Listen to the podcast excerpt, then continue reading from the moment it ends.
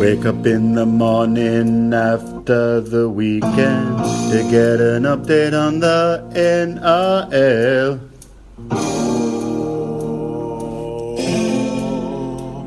Me legal counsel. Wake up in the morning after the weekend to get an update on the NRL. My legal counsel. Hits of the weekend scandals on Monday. A story from Jack about a urinal. My legal counsel.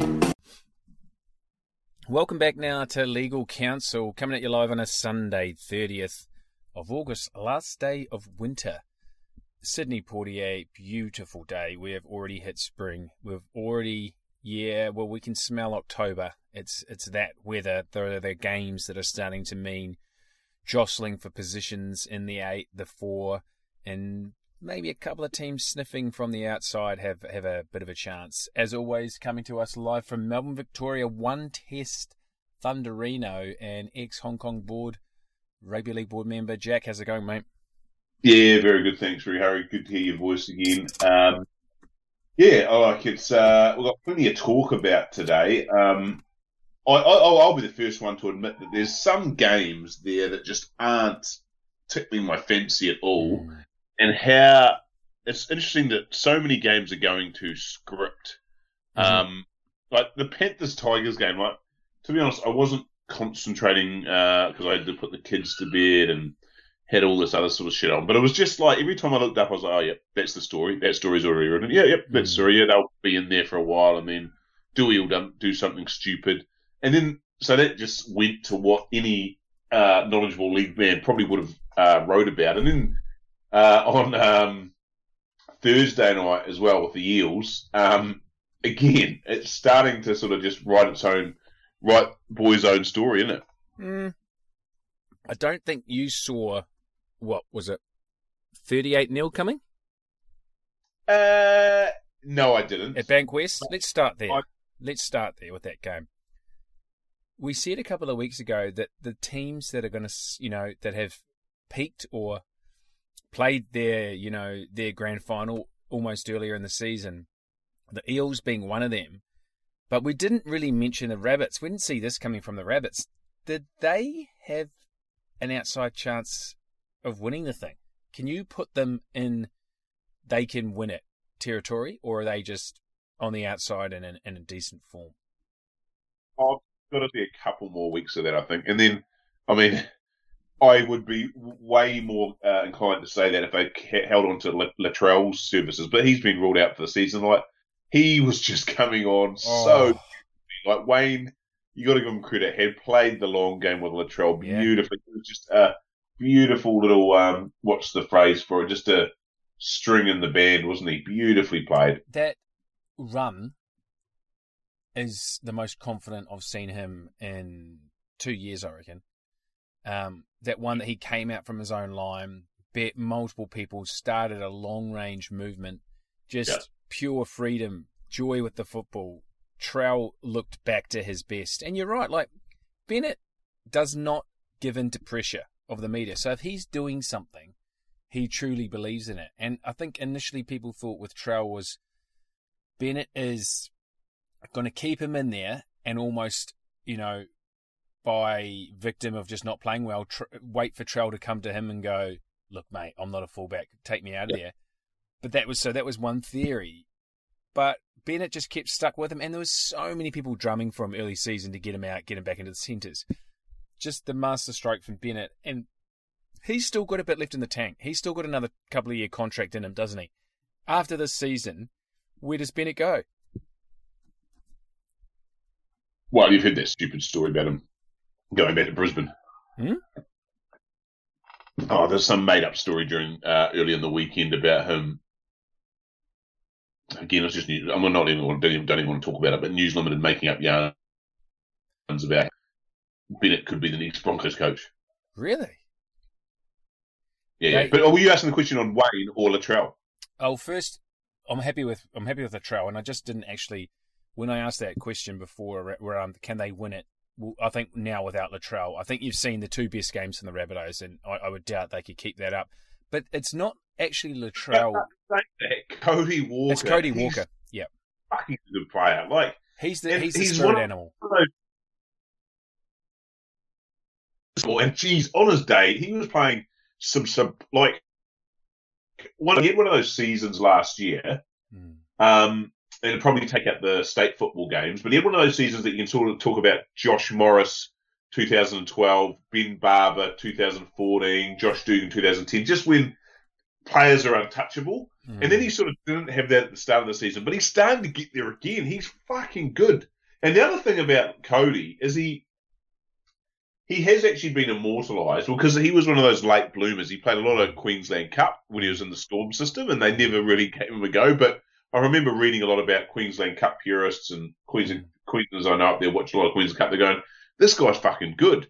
And then he was immortalised. And I don't know if you know this, but you know that it made a bit of a comeback during the week. The worst call in rugby league history when that touchy in the Queensland Cup game misses that. He actually kicked that dropout.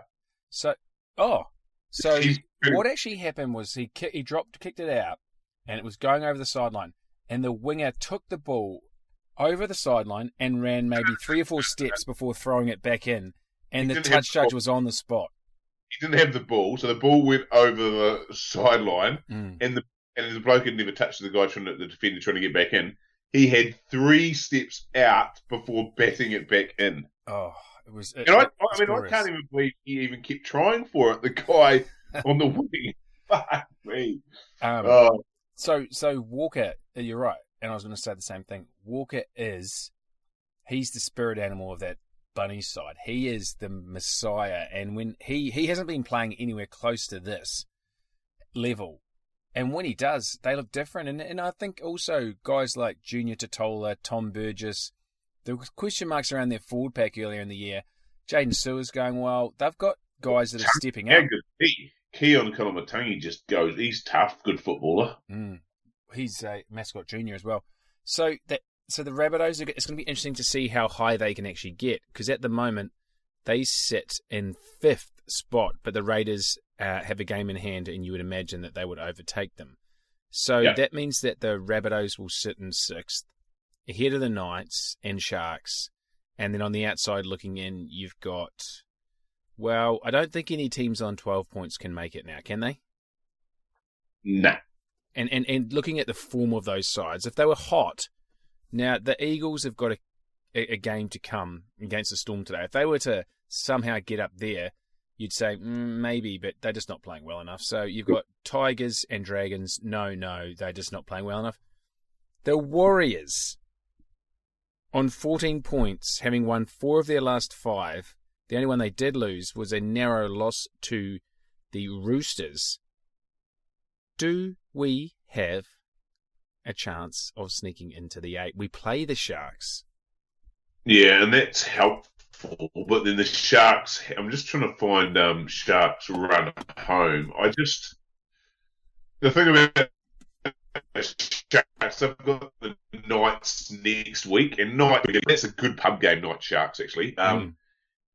It's out of our hands. Even though the Warriors are playing well, it's out of our hands. Again, I don't hate harking back to it, but if fucking Jared Max wouldn't dog us against the Titans, we'd make the 8. I'd be confident saying it that now. So, Knights, the Sharks have got the Knights next week, then the Warriors, then the Roosters, and then the Raiders. So, to me... it comes down to the next 2 weeks. If the Knights beat the Sharks, and then it's basically, then you can just say the Sharks versus Warriors will be like a playoff for the playoff. And then if we lose that, we don't deserve to make the 8 anyway. Well, the Warriors have only beaten one team in the 8 at the moment, and that's the Knights. So back home to the Central Coast Stadium against the Eels next week. Then Sharks, Raiders. They are moving. They are smarting. But smarting in a bad way, like not what I feel. And I'm one of the biggest pessimists with the Warriors, but I feel the Eels are not smarting in one of those good ways where you bounce back. They're smarting in a way like Dylan Brown is out, That leaves Moses with the whole cutter. And I feel the Eels are in a bad space, whereas the Warriors are in a great space. You reckon the Eels are in damaged goods now? Like, they are just... You can imagine the infighting. You can imagine, like, they have a breakaway sort of, like, gathering around at Gutho's house.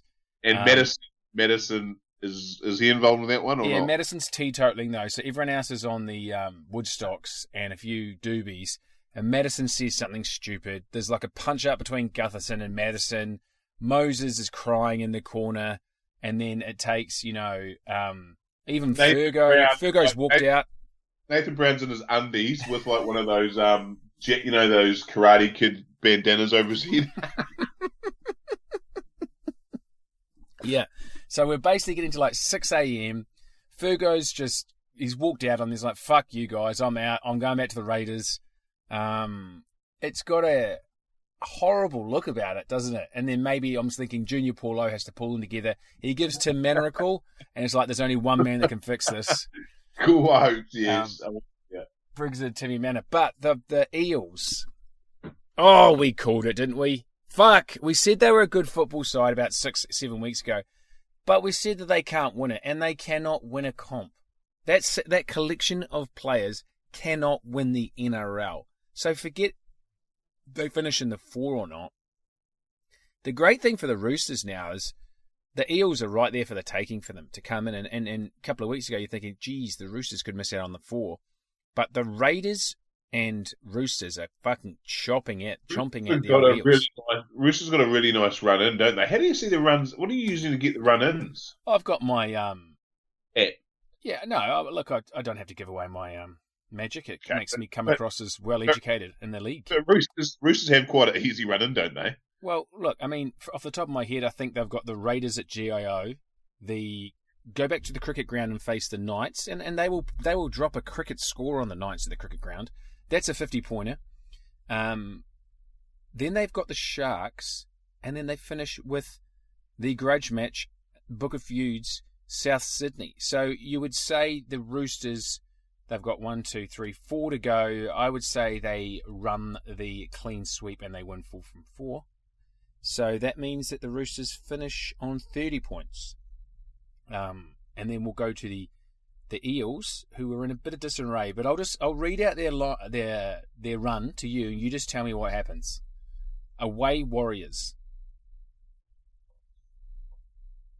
Warriors win. Away Panthers. Oh, what do you think? Home Broncos.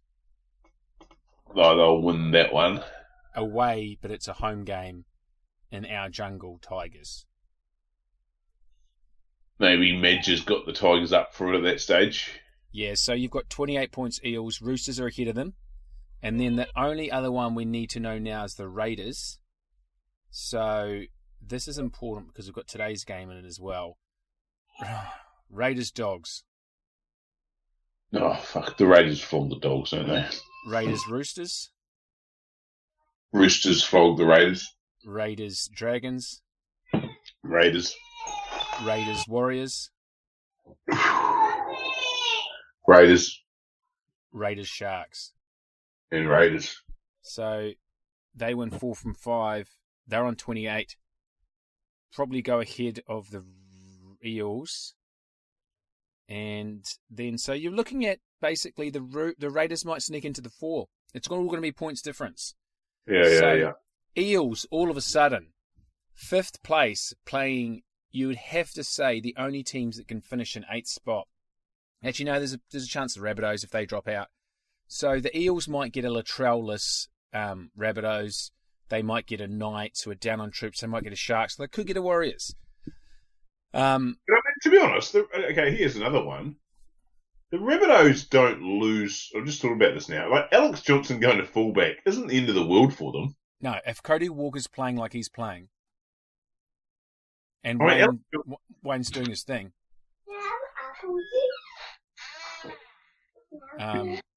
there's a chance. The good thing here is it's all positions 1 to 8 are all. It's not complete. Actually, sorry, the Panthers have lost one game. I know. If you see, they what's their streak now? Like, it was interesting, they asked 12? Cleary about the streak, and he goes, you just got to pass the doggies. And then Cleary, he knew off the top of his head, he goes, yeah, but they got done for salary cap.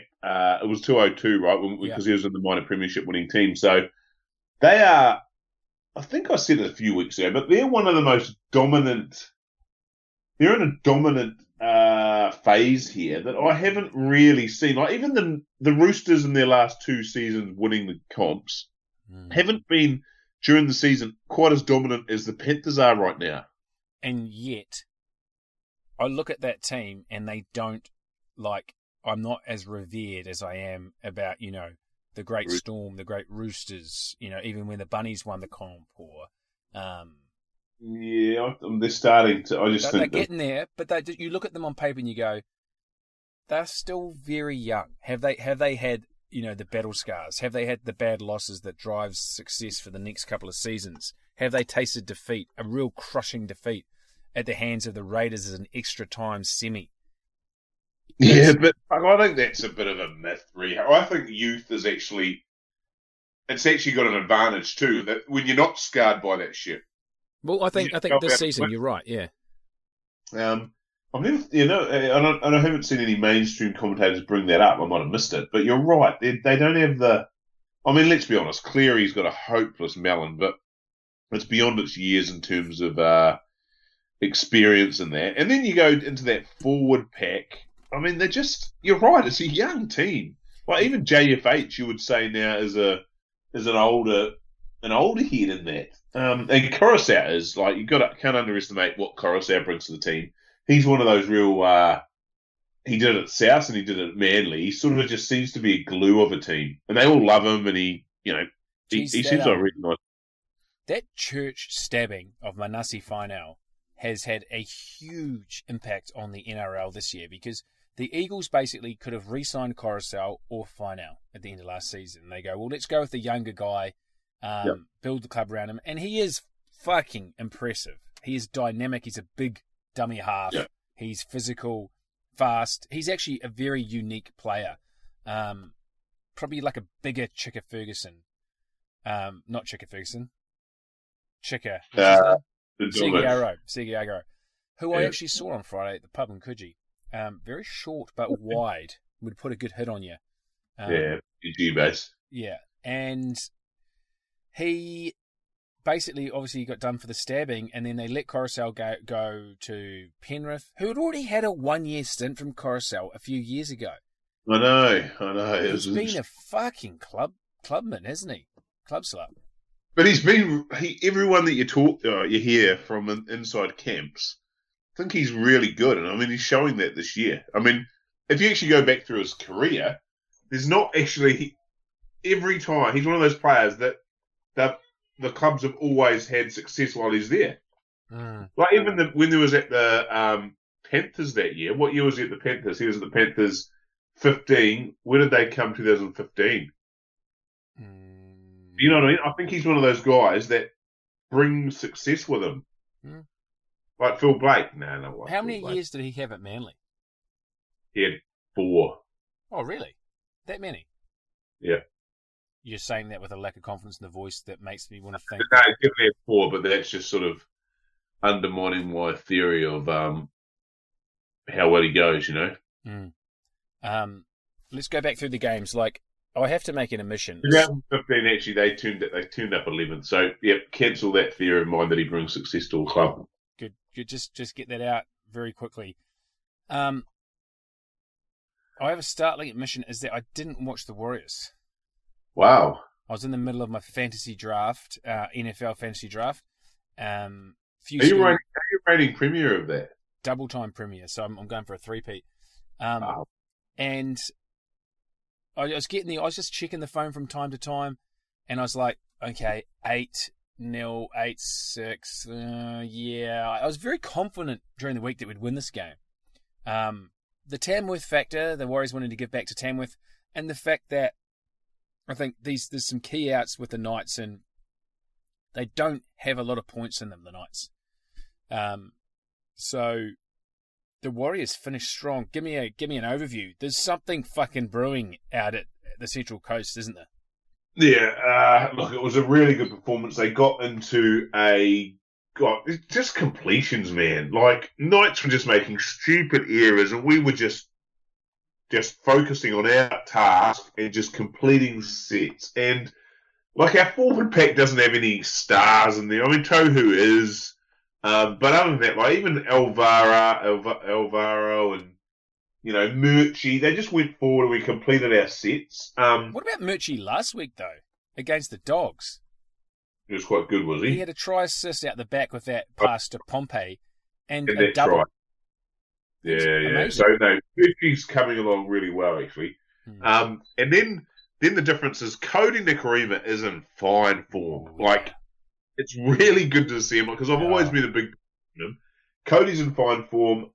Chanel isn't getting involved much, but what he's doing, he's just, I don't know what he's doing, but he's doing better than Blake Green without doing as much. It's interesting. It's almost like since Blake's gone, Cody's got more of a, he's just going good. And then Peter Hickey, I mean, everyone knows my thoughts on Peter Hickey, how good he is, and I named him as top 5 centre a couple of weeks ago. I had no one really slagging me off for it, so it sort of shows, I think, other people respect. And then Roger is just finding his absolute, like, it's been a while, as in that famous lyrics from Stain, it's been a while. But fucking hell, man, he is, every time he's touching the ball now, it's looking like he's beating someone and making space. Whereas when Blake Green was there, and you'll know this, he's getting the ball, and there just didn't seem to be any option for him. And I said it on the Q&A forum the other night. And what is the difference? What is the, like, what is it? And I think it was Leicester sort of said, "Oh, we're getting go forward now." Mm. And I think, is it as simple as that? Maybe, I don't know. It just seems to be getting it a bit deeper or something. I don't know. It's great. Well, I think Cody Nikorima is running and he's catching. I think the pace of the game suits Nikorima, and he wasn't running the ball early in the season. There's been dry tracks lately, which suits him a lot. Yeah. And he's getting the ball and he's taking the line on and he's just using his speed. I don't think sometimes he realised how fast he is. He burned by Kerr and Foran last week and ended up setting up a try. From some of the highlights I saw of the Knights game, he did the same thing. But you're right, Roger has... Something's clicked with him because he was playing very average for his standards mid-season. Still like fullback in the game, but... Yes, but still not. Yeah. Not like what we'd expect from him. And I just think that we're using Roger in a better way. I think he's basically taken upon himself saying, well, I'm not going to get the ball 3 wide and very lateral. I'm going to start running the ball out of my own line. He's taking hit-ups like props, and he's taking a lot of dummy half runs, but he's breaking the line. He's wearing them down. Like, I think that to tackle Roger Tuivasa-Sheck when he's running, even if it's just from a dummy half run, takes a lot out of the defence. It's like when the best player touches the ball, everyone's on alert. And I think if he continues to do that, then he bends them down, and then he goes back out to his normal position and gets the holes. So it does make you think. It's just made me think about something, is that over the Warriors team, the Warriors history, we have obviously played half our games at Mount Smart in winter, and it always seems to be more dewy than New South Wales. Mm. But I think... we think about the Saturday 7:30 p.m. game New Zealand time. It's just in July, August, dewy based. We're pretty good at those games, aren't we? Or are we? We should be playing. We should always play afternoon games, and even the ones that go later in the year, the afternoon that go into that just slowly start to get dark. Yeah, but the thing is, the problem with the Warriors is they've got the 2-hour time difference, so they get the pub game. You can't have a pub game in New Zealand, or it would be too early for the Australian viewers. So, I don't know. Play Fridays, just play. And I know that they use us for the pub game from whatever reasons. I don't know, but more afternoon games. But how close are the Warriors? Yeah, to be honest, it was great to watch a beautiful day in Tamworth. It was just beautiful rugby. Like, fuck, New South Wales country is built for rugby league. When was the last time the Warriors flogged someone? I think it was the Dogs round 1 last year. Did we flog them though? Yeah, we put 30-odd points on them. Similar scoreline. Yeah, I mean, it's just, if God was up there and making the world, he made New South Wales country with rugby league in mind. Mm. And I've always said that too. I think like, maybe rugby union isn't actually that bad a game, right? But it's played, like, the best players play in New Zealand in winter. Like, fuck, of course it's going to be shit conditions and it's going to be boring. Well, you know, it was also big in, yeah, Europe in horrible winters, and it's still a winter sport up there for them. So maybe that really holds their sport back as well. Whereas, you know, I had a guy I used to work with who was he was born in Melbourne, lived a lot in New South Wales, but now lives in Queensland. And he sort of said, well, again, if God was inventing stuff, he should have given league, because he played both the games, he should have given league to Victoria and VFL with all their, like, running and marathon running on hard tracks. Do you know what I mean? Yeah. So it's just, we're blessed to have the New South Wales and Queensland states winters representing the pinnacle of our, you know, the pinnacle of the club comp of our game. I was actually explaining someone on Friday regarding Queensland and how there used to be a New South Wales comp and a Queensland comp, right? Yep. Back, you know, when Meninga and Belcher and Peter Jackson that played for Brisbane South. Basically up to 88. Yeah, and then it's actually staggering that with the talent that they had, and I guess, you know, with the Raiders, who took a lot of Queensland talent, bizarrely, I don't know, it doesn't actually make that much sense. But the fact that there's only one Brisbane team in the comp is fucking madness when you actually think about it, eh? Like, to think of how many Sydney, New South Wales teams there are, and it's not like, you know, there's plenty of talent to go around in Queensland. There should have been a long time ago another Brisbane team, and the fact that the Broncos have had that monopoly is just amazing. They had one, Rihari. When? The Crushers. South Queensland Crushers. It's not a Brisbane team. It was, mate. They were based in what was the suburb called? In Valley. So based, they were a Brisbane team, mate. They were South Queensland Crushers. No, South Queensland Crushers were not based in Brisbane, mate. Were do you they? Want to bet? Well, where did you think they were based? Maybe more regionally hub. Am I showing a lack of knowledge here? Yeah, lack of knowledge. They were based. South Queensland Crushers were a Brisbane-based team. They were second Brisbane. Their home ground was Lang Park. Huh? Yep. So they had us, and then because that was the ARL, ARL at that stage knew they needed a second Brisbane team. Yeah. Okay. So why didn't the Crushers work? Well, because they were the victim of the Super League war. Yeah. Okay. But what does that actually mean? Well, victim of the Super League war. Because the Sydney clubs and history, it was a lot harder to kick them out. You know, you had fucking idiots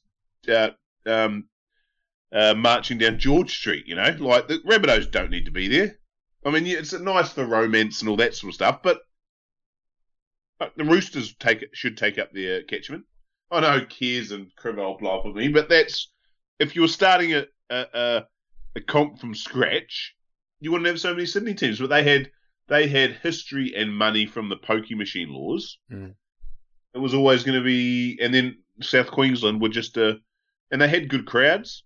They were, and Brisbane, you got to remember, not everyone likes the Broncos in Brisbane. People think they do, but I mean, they've got a city of there might be 2.5 million now. You're still going to have a big fan base, even if 50% like them, you know? So the interesting thing with the demise of the Crushers is, you're right, obviously it happened with the Super League. So it meant that 3 of the 22 teams had to get axed. And obviously they brought in the Storm as well, so that technically made it even tougher. But come on, Storm. I know there's idiots in New South Wales saying the Storm shouldn't be there, but fuck the Storm. They should. Yeah, I know, that's just dumb, cunt. But back to the Crushers. They had a chance.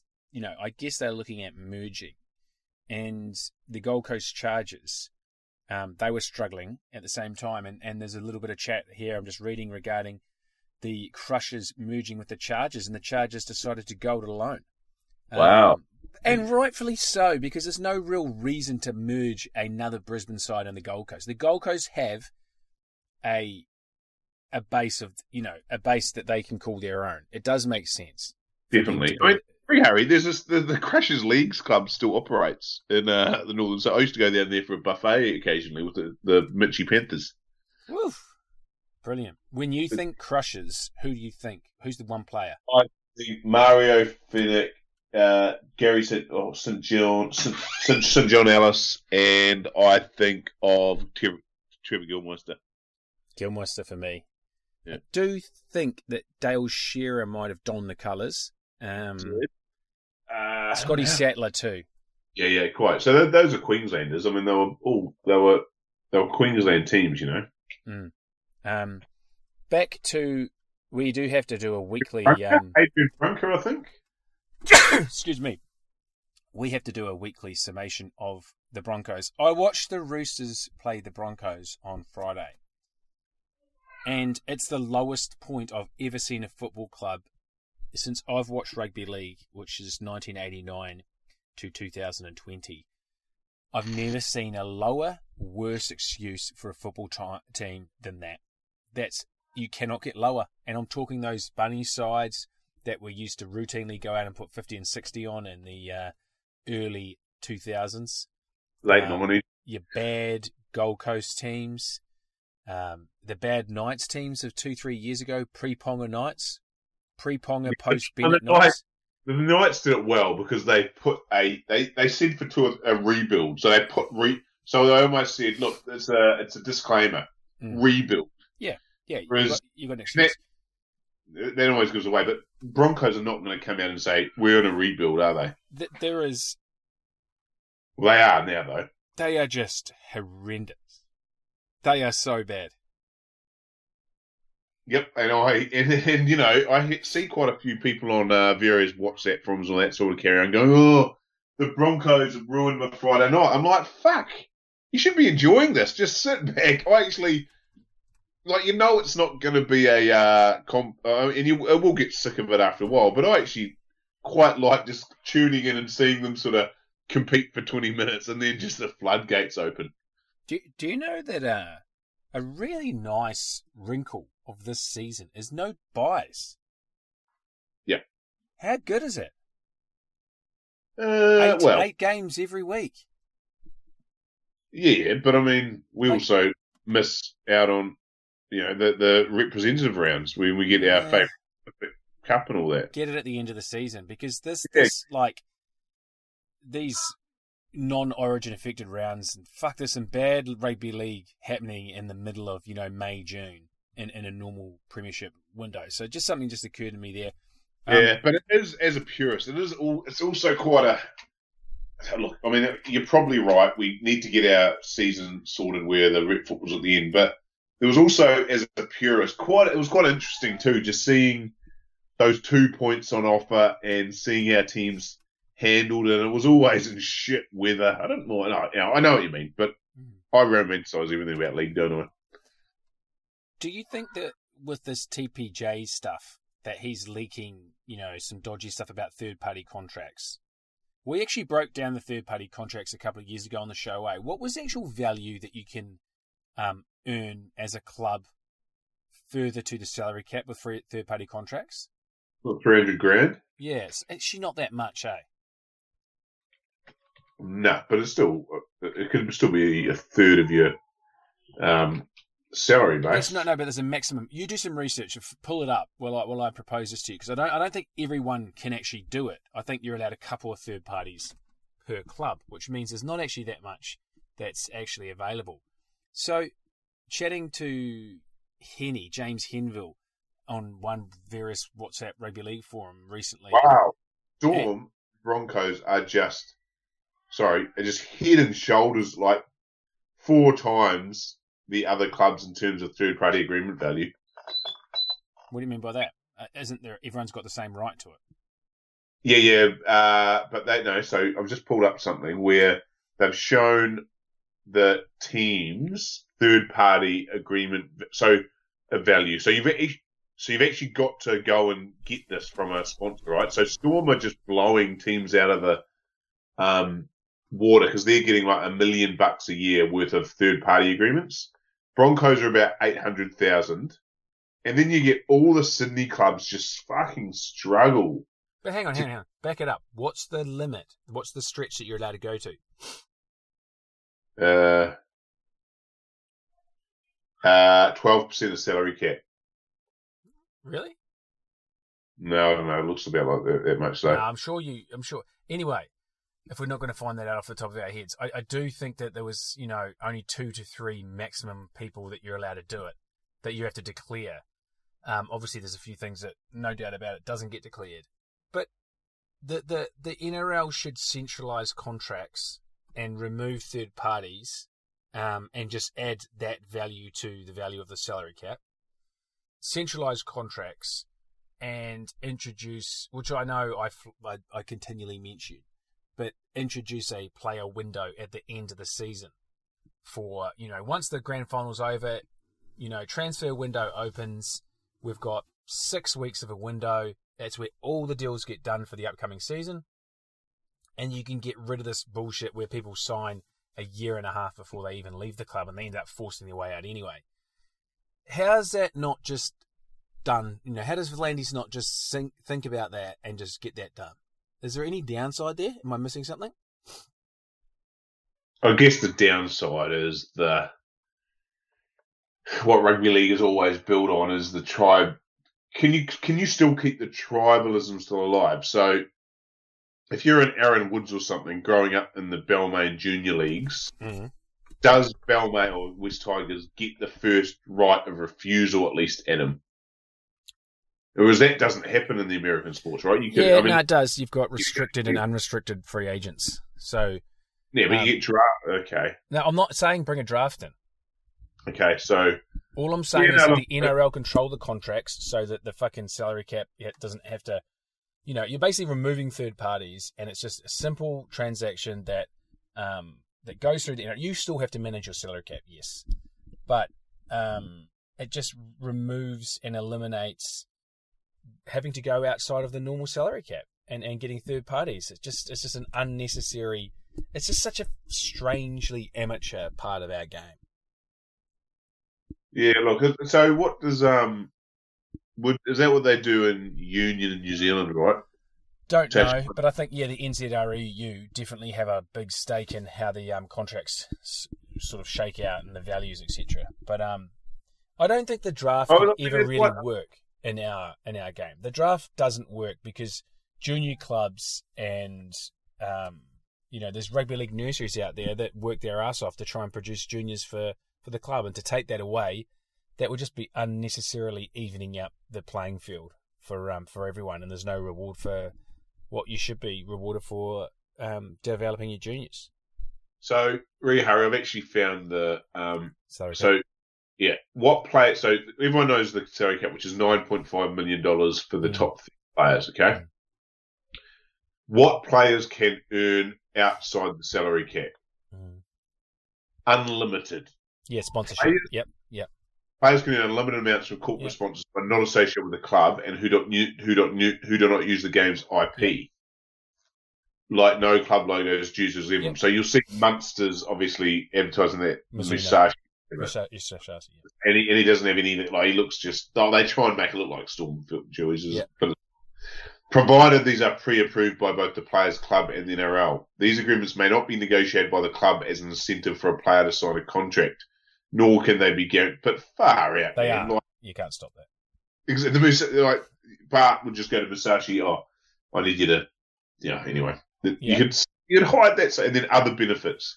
Tertiary education fees, approved traineeships, medical insurance costs...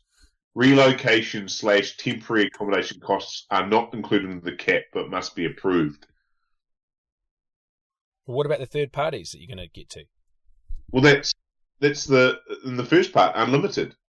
No, but that's we're talking about legitimately above board payments from club sponsors, which you are allowed access to a handful or something. Is that third party?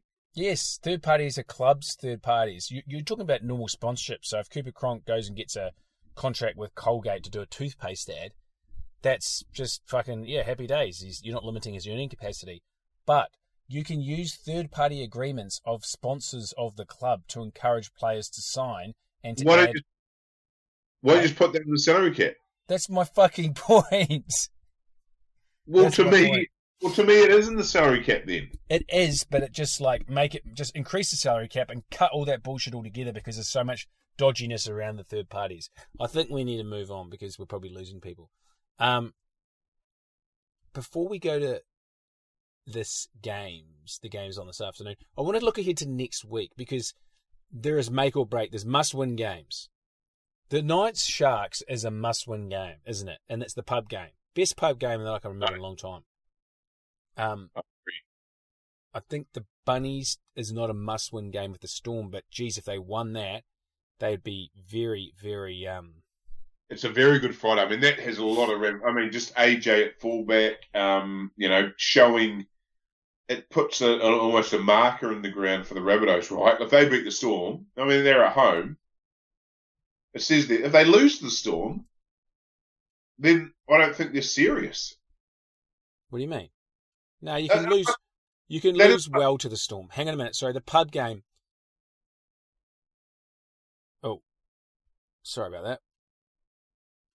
That just popped up an ad. The actual pub game is the Panthers Broncos. No, that's not the pub game. That's Thursday night football. Yeah. So that's, I mean, again, it's just like watching a car crash. We're all going to tune in. We can't wait to see that, can we? Oh, it's just going to be... How many tries does Stephen Crichton get? Or Brian... Or... He'll get a couple too, but it's just, yeah, look, it'll just be like watching a car crash. 50? Yep. Fucking oath. And then, so the game after that, so we're looking at the must-win game is... Knights need to beat... Oh, they don't need to. Obviously, Warriors need to beat the Eels. And the Raiders, you would have to say, to get the 4, Raiders-Roosters, top 4 must-win game. Yeah, this is actually a good... We've had a couple of bludger rounds up until next week. Yeah, but you've still got Cowboys-Dragons as a game. Yuck. Eagles-Tigers as a game. Yuck. And Bulldogs-Titans as a game. I mean, Bulldogs-Titans, to me, has a bit of interest. Spoon. Nah, well, we want Titans. No, we almost want Bulldogs to beat Titans so Broncos can get the spoon. I don't give a fuck who gets the spoon as long as it's not us. Next year, the Bulldogs, so they're going to lose Kieran Foran, and I just hope to God he goes to Manly. I think that's my dream destination for Foran, to go to Manly, and partner Cherry Evans, who I have to say, biggest letdown of 2020 is Daly Cherry Evans. He needed to step up in the absence of Trbojevic, and I know it's a lot on his shoulders and it's not his fault, but the way that they've been playing the last 6 weeks is atrocious, like fucking terrible. He needed to have stepped up. I agree. I mean, being atrocious is probably quite harsh. I think they're playing not as good as they could be, but they're not Broncos level of shit. Like they just don't have the kettle. No, I think that side should be better. Next year, right? So Foran goes. They sign Blake Green. Ugh. They're going to have a Brandon Wakem, Lachlan Lewis halves combination again. They've bought no one of note. They've dropped Luke Thompson. No, they got Cottridge. What's the British guy who's come across from? Luke Thompson. They've dropped him already. Yeah, no, apparently he's homesick. You're kidding me. No, that's what I've heard quite. No, you haven't. That's a lie. No, I am. It's because Mrs. is over there. There is no easier money to make than betting on the Dogs to get the wooden spoon next year. It's just fucking happening. God, that club is a... That is the worst collection of players. Now, sure, they've got a few people to sign. Good God. How bad? Sad state of affairs. And I mean, that's a... Is that... Are we worried about that heartland of league being like turning into VFL and Union? No, I don't think so. All right. We're on to today's games. We've got games that don't mean... much. No, that's not true. Decent game here. Storm Eagles, Sunny Coast, Storm for mine, Storm by plenty. Storm by plenty, yep. I mean, I'd like to see... No, it'll be Storm by 16. Raiders at home, GIO, Bulldogs, Raiders by plenty. Plenty, but the Dogs fight again for 40 minutes or... 40 minutes, I'll give you 40 minutes of fight. But still be down by 14, but maybe gallant 14. Yeah, is that a concern? I mean, is it a test? Do the Raiders have to sort of show they can put a team away? Yeah, they do. I want a fast Raiders performance today. But what time? It's the 6 p.m. game, isn't it? Yeah, it's a shit 6:30. What is the point? I'd love to just sit down with the Landis or Director of Operations and say, what the fuck is this all about? I mean, someone tried to tell me it was a heritage time slot. That, you know, they used to have... I'm going to call that... that's a bullshit. I know. That doesn't make sense to me. Name and shame them. McDarling. What? Oh, that made me worse. I know, mate. I know. I wasn't going to. Jeez, but, I mean, I guess there's a couple of things to look at on the game. Is that Sam Williams is on the... he's on the extended bench. We've got Matthew Tomoko on the bench, young Kiwi. Mm. Which will be interesting to watch. And then, yeah, I mean, for God's sake, you got Kieran Holland and Marcelo Montoya in your centres, Dogs.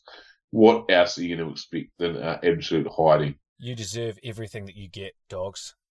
And on that note, we're going to wrap it up today and back again next week, hopefully with a couple of critical victories going the Warriors' way and still in with a chance. If we beat the Eels, then we're in with a sniff. And that's at Central Coast. Remember last time we played the Eels? God. Yeah, forward pass that rued a Roger Tuivasa-Sheck, who passed to Hiku, I believe, and it was at Bank West, and we was robbed, which fucked us. But hey, so we were the chance on the 8th in that game, weren't we? Yep. Far out. We faded late, but. We weren't good last year. All right, mate. Well, I will let it go there and catch you next week. You gotta love the league.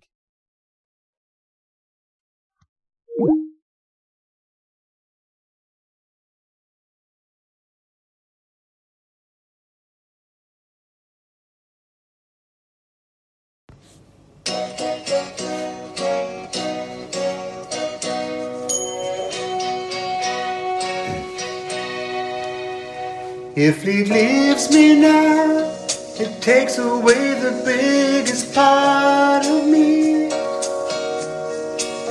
Ooh, no, Manny, please don't go. And if he leaves me now, it takes away the biggest part of me. Ooh. Don't go. Ooh, no, I just want you to play.